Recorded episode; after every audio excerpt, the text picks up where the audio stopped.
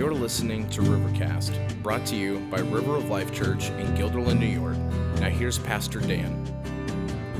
So, we live in a digital world, right? Streaming services, all this kind of stuff. I don't have any clue anymore how to find a TV show that I want to watch. But uh, how many of you guys still have uh, cable or a satellite service into your house for your TV? Anybody still have that? A few people? Wow, not many. My goodness, that's shocking to me. Um, we still do. Uh, I would assume, though, even if you don't have that anymore, uh, you remember DVRs and things of that nature, right? I'm sure some of those video services still have that same capability. But uh, when you were doing those things, watching a recorded show, or maybe you recorded a sport, sporting event or something like that, what happens when the commercials come on? Room. I would imagine most of us do that. I know I do. Uh, I, I got to admit though, some of those commercials kind of funny, right? You get a chuckle out of them once in a while, but you know we tend to, to avoid them in general. When you're watching it live, you're watching a sporting event live, you got no choice but to deal with the commercials, right? But what do we do when the commercials come on? Time to get a drink, hit the bathroom. Everybody now on their phones, right? Nobody pays attention to those things. Why do we avoid them so much? Right? Think about that. Why do we avoid watching commercials? I think most people, if they aren't like the amusing kind that we all do talk about and chuckle with, um, we get a little bit irritated. People trying to sell us or get us to give money to certain, whatever situations we don't want to give to, things of that nature. Um, most people get a little bit put off by people asking them for money. Here we are now talking about, uh, we're in 2 Corinthians 8. If you want to open your Bibles, we're talking about giving. Um, I assure you, this is not a commercial. It's not intended to be a guilt trip to get you to give, anything like that.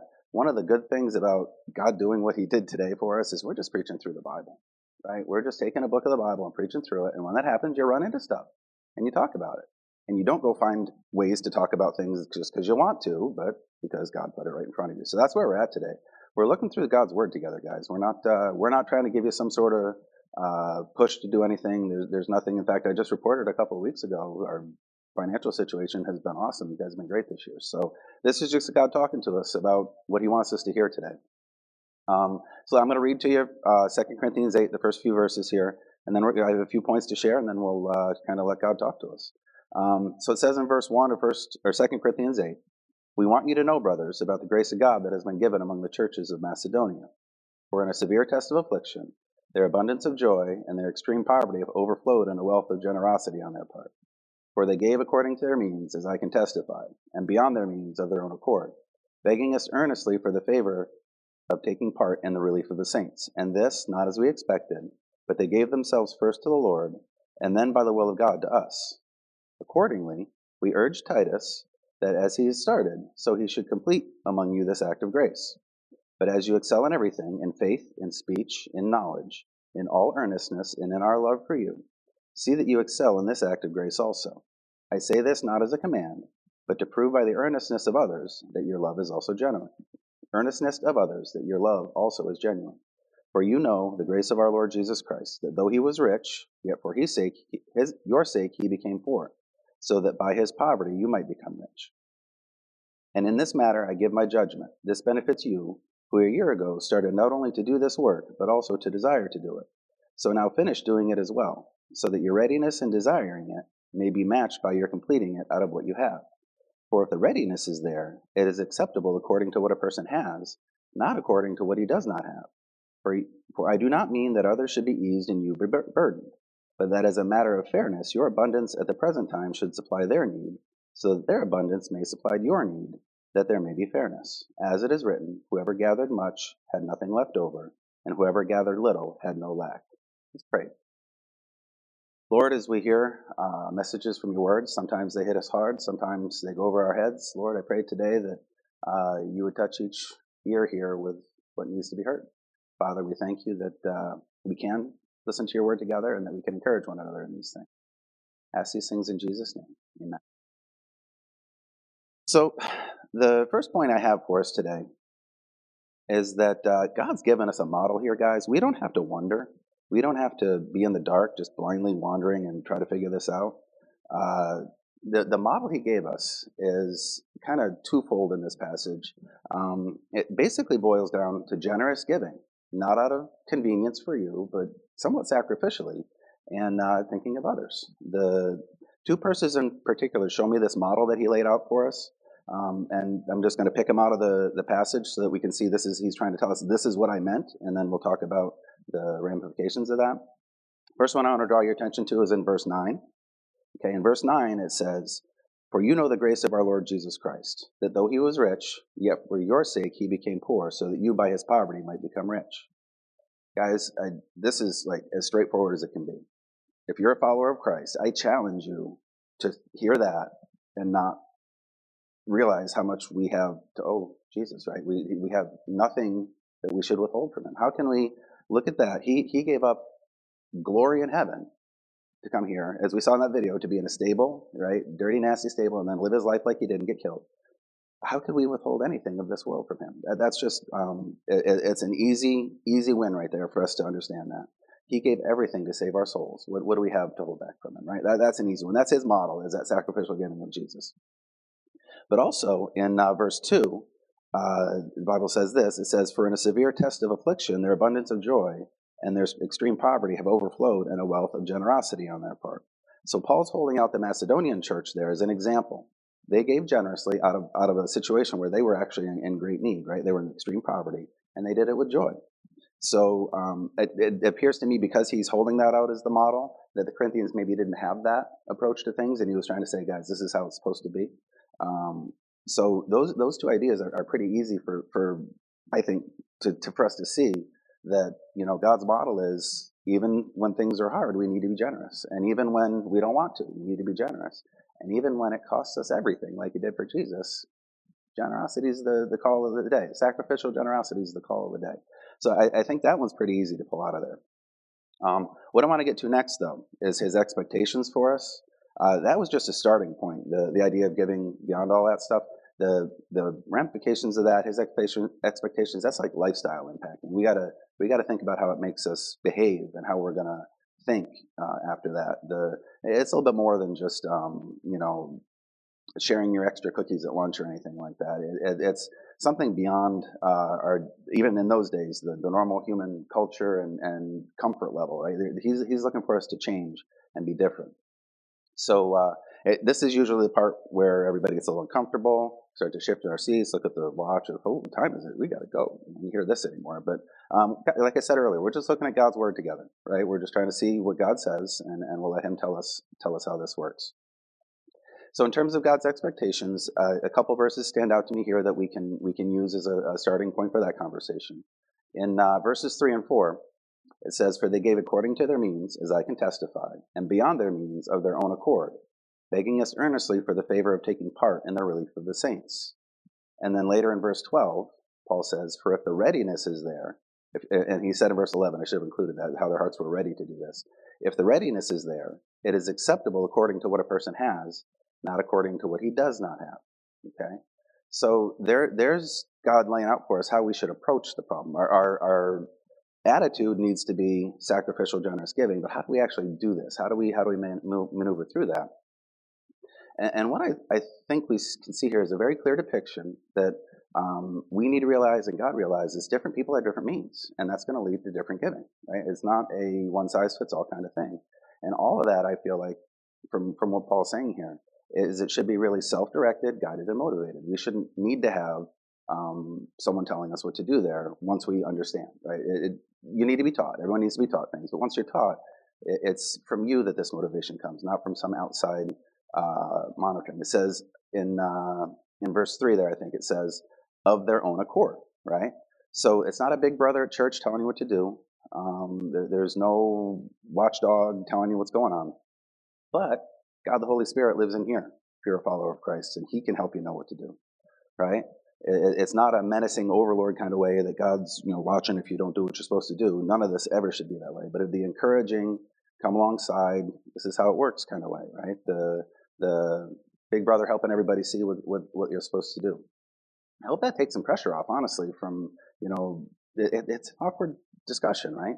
But uh, I, I hope you know that that's not something that we are, you know, looking at. But I hope in the same way it puts some pressure on. If God the Holy Spirit's watching, you're not off the hook, right? It, it's it's uh, you know that that um, that pressure that happens for us to be obedient it really shouldn't come from outside. It should come from our, our desire to relate to God in the way He wants us to. As a church, as pastors, as brothers and sisters together in our communities and life group and stuff like that, we definitely are there to spur each other on. Right? It says that in Hebrews, which is spur, spur one another on to good deeds. We can model things, we can notice how people live, we can encourage, we can rebuke if people are out of line. I don't think that works in a giving setting, but there's times where rebuke is an appropriate idea, right? But at the end of the day, all of those things are just reminders of how we're supposed to live. That relationship between us and God is what drives that that train. Okay, if we don't if we don't deal with our heart before the Lord, then none of that's going to fix, right? So um, that that's really the, the the standard of this is that that from the inside, your heart's going to lead you where you need to be, not people telling you what to do. Okay, so then then we have to address the uh, the sentence here where it says according to their means. What does that actually mean? And sorry, so this is the part where I get to tell you the biblical mandate is 10% from your gross income every week, every time. Right? That's what I get to do. Well, folks that have been in church a long time, you've heard that before. Hold on to your seats because there's some interesting things here that we need to consider. In the past, I've looked at this occasionally. I, I think this is the second time actually someone made me preach on giving. So I've had to do this before, but I looked at it then. I looked at it more now just to get a, my mind around it. And I actually got some more clearer information for me. I understood it better. I'm sure it was still there. Um, and as an aside to this, the people that have debates online, oh my goodness, so angry, so arrogant. I just, I, I don't do social media stuff, but there was some real like hostile people out there yelling back and forth at each other. I just, I, I, don't do that. There's no point in arguing with people online. In fact, I think it enables people to be jerks. So whatever. Um, but out of all of that, I got some more information that was interesting to me. All right. So the idea of the tithe, right? The, the giving of 10%. It is, I mean, anybody who's read some of the Bible has run into this probably. It's very clearly laid out for us with um, episodes with Abraham and Jacob. They both talked about this and did it. And then if you look through uh, the Old Testament law in Leviticus and, De- Leviticus and Deuteronomy, it comes up several times and it's discussed very clearly. It's not like it's a mystery. And, and most churches tend to use that as their um, models of teaching for people how to give. With the idea of the 10% of gross income coming from those passages where it talks about giving from your first fruits before you've taken what, you what you need out of it. Um, so these are all things that are, are, valid discussion points. Okay, so in all these people yelling at each other, it becomes the debate of that's an Old Testament law. Jesus fulfilled it. We don't need to do that anymore. Um, and all, all, actually some good discussion. It's not like I'm blowing it off, but you know people are just mean. Um, and, and, Jesus himself only referred to tithing as a way to tell you don't be hypocritical like the Pharisees. He didn't say not to do it, but that was his point in talking about it. Was the Pharisees were being hypocritical and all that stuff. Um, a lot of strong feelings. So the bottom line is this, though, okay? There, there can be zero debate that God wants us to give generously and sacrificially. I think the, the verses we saw earlier, that, that that's something he's looking for. The, the issue arises out of this is people want a number. They want to know how to start. The, I need a number to start from. I need a, a way to, to, to know what to do. I, I, think that comes from most of us having some a little legalist somewhere in our mind trying to have a way to just check the box and know that I did it right. Tell me how to do it, and I'll do it. Um, somewhere in there, most of us have that for something in our lives. Okay, they just they don't want you don't want to think about it. You just want to you know do your duty and move forward. Um, you know, in this case, don't don't make me really consider what God wants me to do. Where's my calculator? Ten percent, boom, right down to the penny. I got it. Good. Okay. Um, so I, I got to say though, what enlightened me this time around was looking through some of the Old Testament laws and then reading some people's debates about it if you look at all those offerings that they were supposed to give, bring the 10% to, it actually wasn't just once a year. It was several offerings over several years of a seven year cycle. The, the year of Jubilee was a, a time where things kind of reset. That was every seven years they did that. And when you look at all the times they were told to bring 10% to certain things, it works out to get this now about 23% a year. Ooh, that's a little different than I've heard before. Okay. So if you want to use the Old Testament as your justification, maybe you ought to reconsider. that's that becomes a little tougher to swallow, right? Ten percent all of a sudden looks pretty good. Okay, so um, you know, and I'm not here telling you any of those numbers specifically what you should do. Okay, that, that's absolutely not my point here. Um, so the other alternative though is to say, hmm, I don't like those numbers, whatever. If God told you to do it, then you should do that, regardless of what the number is. God, you should do that. If, if you know that God wants you to do something, that's the way it should be. But if you're going to step back and say, well, that is an Old Testament law and I don't feel it applies anymore, then you have to really rely on the, hmm, what's within my means mean, right? What, what, what, what does according to my means actually work out to for me? Now that's a really different conversation. Um, I, I, just from my own life experience and also just talking to people, um, we do have, we, we taught a financial seminar. Jason Sherman taught that last year. Uh, I've taught it before. It's just it, it's, it's something that several of us in the church have a, a heart for helping people manage their finances. And in those conversations, most of us, I find, have a very low threshold of pain for what my means are, right, in terms of giving to, to things other than us. And um, I, I, do think that having a numerical numerical value to start from, to start from, and then be able to increase from there as your, you know, understanding of how this works grows. Um, I, I think it does help us get over that inertia. Many people, as they come to Christ, have never given to anything before other than their pockets and their, their stuff that they want. So it's hard to adjust to that, right? That's, that's a new idea for a lot of people. So having the idea that at some point in time God did require some certain percentage of people in a certain way isn't a bad thing, right? And, and that, that conversation starts, it gets that conversation with you and the Lord started, and then you can work out that, what does my means really mean kind of thing. Um, it, it, this isn't about the numbers though, really. At the end of the day, you, you have to take a step back from that because it's a place where we end up being very legalistic if we're not careful. And I want to encourage us not to do that. It's about our hearts with the Lord, as I said. Um, I, I, in verse 5 through 8, you can really see that that was Paul's purpose here in this. And in fact, he, he makes a connection between giving and some things that I think you'll find enlightening actually and helpful. And, and I'm going to read verses 5 through 8 for you. And this, not as we expected, but they gave themselves first to the Lord, and then by the will of God to us. Accordingly, we urge Titus that as he had started, so he should complete among you this act of grace. But as you excel in everything, in faith, in speech, in knowledge, in all earnestness, and in our love for you, see that you excel in this act of grace also. I say this not as a command, but to prove by the earnestness of others that your love is also genu- genuine. Okay? So th- this is not about numbers and laws. It's about giving ourselves to the Lord, right? It says they gave themselves to the Lord first, then they were able to give themselves to their brothers and sisters. This is all part of living in that grace that God's given us. Okay, and that that really changes the game. Instead of calculating numbers, now we're talking about interacting with the Lord and, and the grace that He's given us. And that idea that He died for us really then takes its hold of these things. Right? That same grace that changed our hearts of stone to heart of flesh, and, and the one that took us, eh, we were once dead in our sins, and now we're alive in Christ, those things. That same grace, and look at all those things he says. It helps us excel in faith, speech, knowledge, earnestness, and love. All of those we know God expects from us. Not a person in the room that's read the Bible would not think those were good things, right? And, and we should grow in those. And yet God equates those right there in the same thing with giving, in this same kind of grace, right? Um, so if, if that that grace could change all those other parts of your life. It can change you from that self-centered hoarder that we have we want to be, right, to thinking about other people instead. Okay, that, that's the that's the the grace that changes. If that change isn't happening, then you're missing out on the grace of God, right? You're missing out on growing into being who He wants you to be. And it's not a matter of calculators; it's a matter of heart change, which is what we're all about here, right? We want people's hearts to change.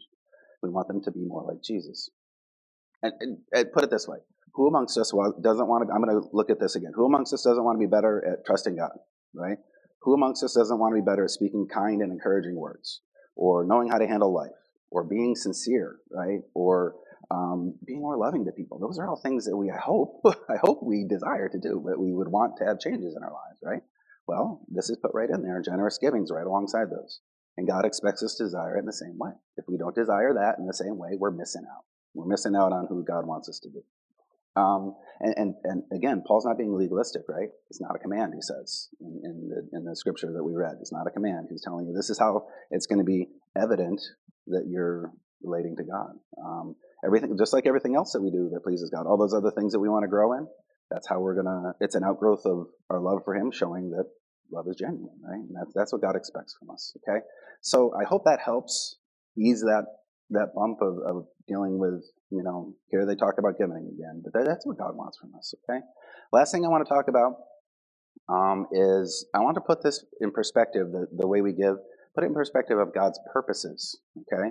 And, and note I didn't say God's purpose with a capital P, right? It, it, it's, I'm not talking about some giant, sophisticated, overarching plan that if only we knew how this was, it would totally make sense to us and we could figure it all out. That, that's, you know, that's not the way it works. You know, we don't live in some secret society. Um, we, know the key moves to make it work for everybody. There's not some giant, you know, hidden diagram that some genius made and figured out how to pull the strings on everybody and, all that. That doesn't exist. Nobody knows that except for God. Right? That, that's His deal. So what I want us to put perspective of, of for God here is that just trust Him in that, and, and that's that's in verse verse 10 through 10 and 11. That's what He's telling us. Okay, He's saying. In this matter, I give my judgment. This benefits you who a year ago started not only to do this work, but also to desire to do it. So now finish doing it as well, so that your readiness in desiring it may be matched by your completing it out of what you have. You know what you're supposed to do, just do it.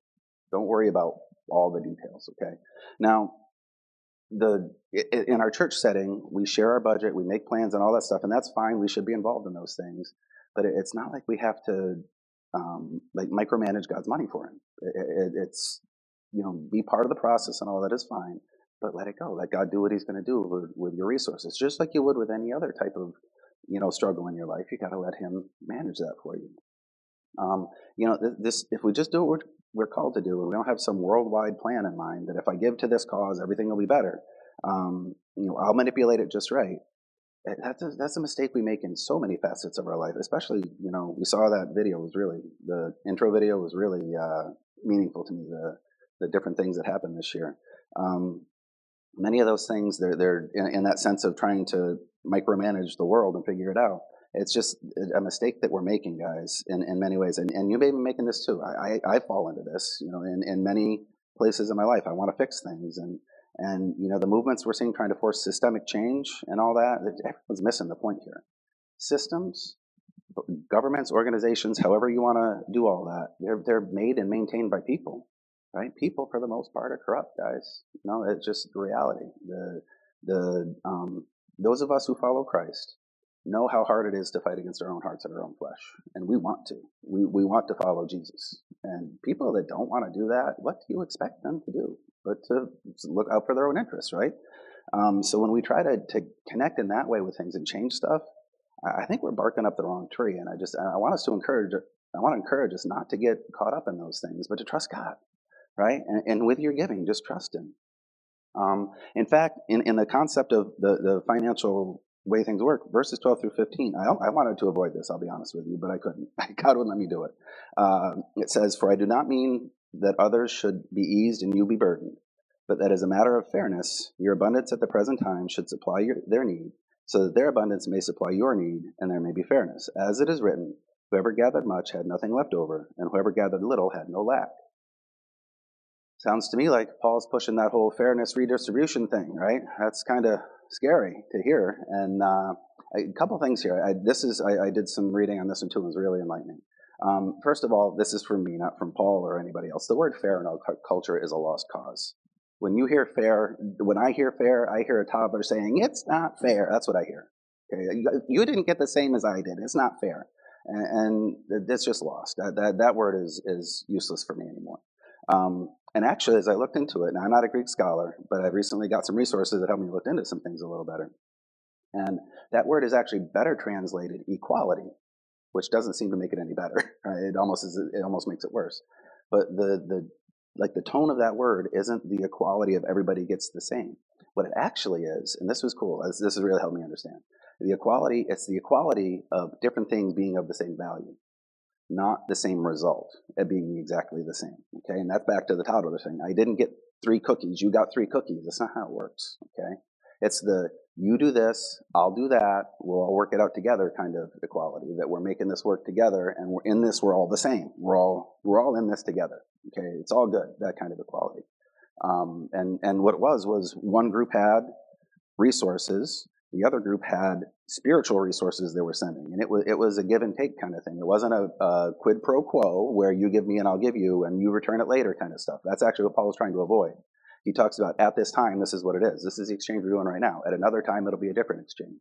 And actually, right now there's an exchange of you're blessing them and they're being blessed, and that's a thankfulness that they're giving back too. There's there's all kinds of dynamics there that are not you have five dollars and I have five dollars and everybody's happy. It's actually the opposite of that which was really neat for me to see.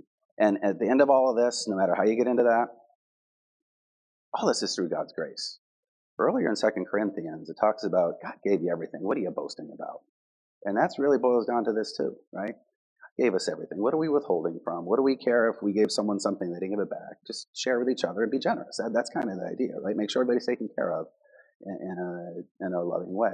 And the biggest deal out of this, and it's one of the reasons I wanted to avoid it, but I, I, I just couldn't. Remember, guys, this, this book, Corinthians, was written to a church, not to a government. Right? This, this was people, brothers and sisters in Christ, mutually loving each other and taking care of each other. That is not the same thing as the guy with the sword who's in charge telling you, you give to him because I said so. It's not even close to the same thing. In fact, little history will show us the pilgrims tried this, guys. When the pilgrims got here to America, they tried the redistribution of wealth. They almost starved. The first winter here, they almost starved. And they said, hmm, that didn't work. Everybody gets to keep what they want and then share with people who need it. And that thrived. Okay, so there, there's a lot here that this is a place where we can take things out of context and run with it, and we don't need to do that. Okay, we don't need to do that. Make sure that you don't allow other people to do that to you. That happens a lot. People grab a verse and all of a sudden we don't know what to say because we haven't thought about it. Okay. Um, so really, it, it, boils down to this: as followers of Christ, we really know only one thing truly changes stuff, right? It's that change of heart that comes when when people surrender to Jesus, repent of their sins, ask His forgiveness, and know that His death on the cross saves their soul. That's the only thing that changes people. And then, you know, if, if we put that in perspective, that's what we're talking about today: is our individual hearts changing to be more like Him. I was reading a totally unrelated book, and I want to finish with this story because it really, I was reading it right before I got preparing for this, and it really spoke to me in this world. Okay. Um, there was a CEO who was uh, trying to prepare his big stockholder speech. He had to get going, and through circumstances of life, he had to watch his eight-year-old son for a little while, and uh, he was trying to multitask with no success. It wasn't working. So, um, out of desperation, he saw a magazine in his office with a picture of the globe on it, so he took the magazine, tore off the cover, tore the picture up into some pieces, told the son, all right, I'll give you 20 bucks when you bring that picture back to me with the world put back together. Okay? Fine. He figured he bought himself an hour or so a piece. 10 minutes later, kid shows up. There you go. All taped together pretty. Dad's like, okay, that, that was cool. How'd you do that? And this, this is the cool part. The kid said, well, when I took the pieces, they fell down, and I saw, I, I, had no idea how to do the world. I had no idea what looked like. But on the back of the picture was a man's face, and I knew what a man's face looked like. So I turned them all over, put that together, tape it up, was ready to go. What he said was, I figured if I got the man right, I'd get the world right. Boom. I don't know if it's a true story or not, but it was a good one, I thought, right? And that's what it's about, guys. If you get the man right, if you get you right, then the world changes around you. You can't not. You cannot affect the whole world. We can't do it. That's the mistake people make. We can't change the whole world by ourselves. But you can change yourself, and then that lets you impact people around you. And now you got something going on.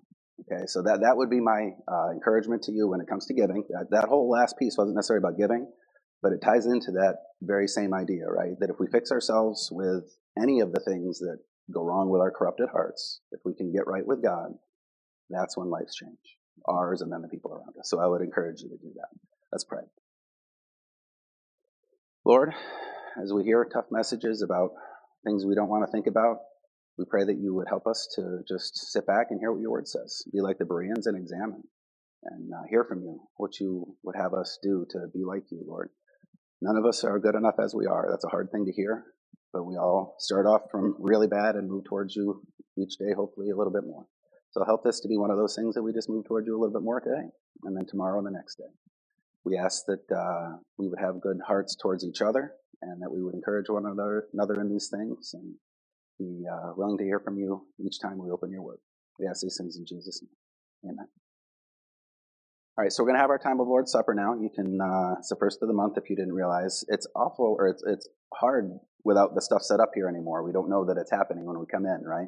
Um, but we're going to go ahead and do that. So go ahead and grab your, uh, your fun container. Now, I, I got the microphone today. okay, none of us are happy about this, but in the world we live in it. My son, who goes to church in Rochester, he said they switched to these before COVID, and he doesn't know why they did it. it's just, it's convenient, obviously. So um, we'll live with it for now. So go ahead and grab your your little thing here. Keep our hearts clean, right? We're we're worshiping the Lord together, even though this thing is what it is. Um, so uh, I'm going to read to you out of Corinthians, and just remind you, I'm not going to read the whole passage out of uh, First Corinthians about this. But it does say in the passage that I read that, you know, Paul is addressing the Corinthian church. Poor Corinthians, you know, laid down in history forever as one of the most messed up churches in the world. Uh, you know, they were doing this wrong. They were doing it with bad hearts um, towards each other and towards the Lord. So one of the conditions that doing this right entails is having your heart right before God and right with your brothers. So Before we start, I just want to take a minute and encourage you to you know reflect and ask God to forgive you if you need to, and and uh, be in that that state of mind before we start this. Just take a few seconds and pray.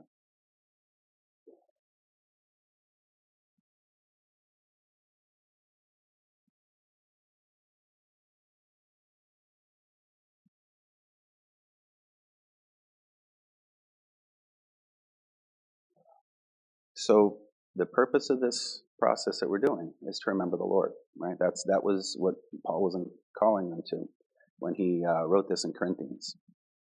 So go ahead and peel off your cracker piece because we'll start with that. And it says, uh, "For I received from the Lord what I delivered, also delivered to you, that the Lord Jesus, on the night when he was betrayed, took bread, and when he had given thanks, he broke it, and said, This is my body, which is for you. Do this in remembrance of me."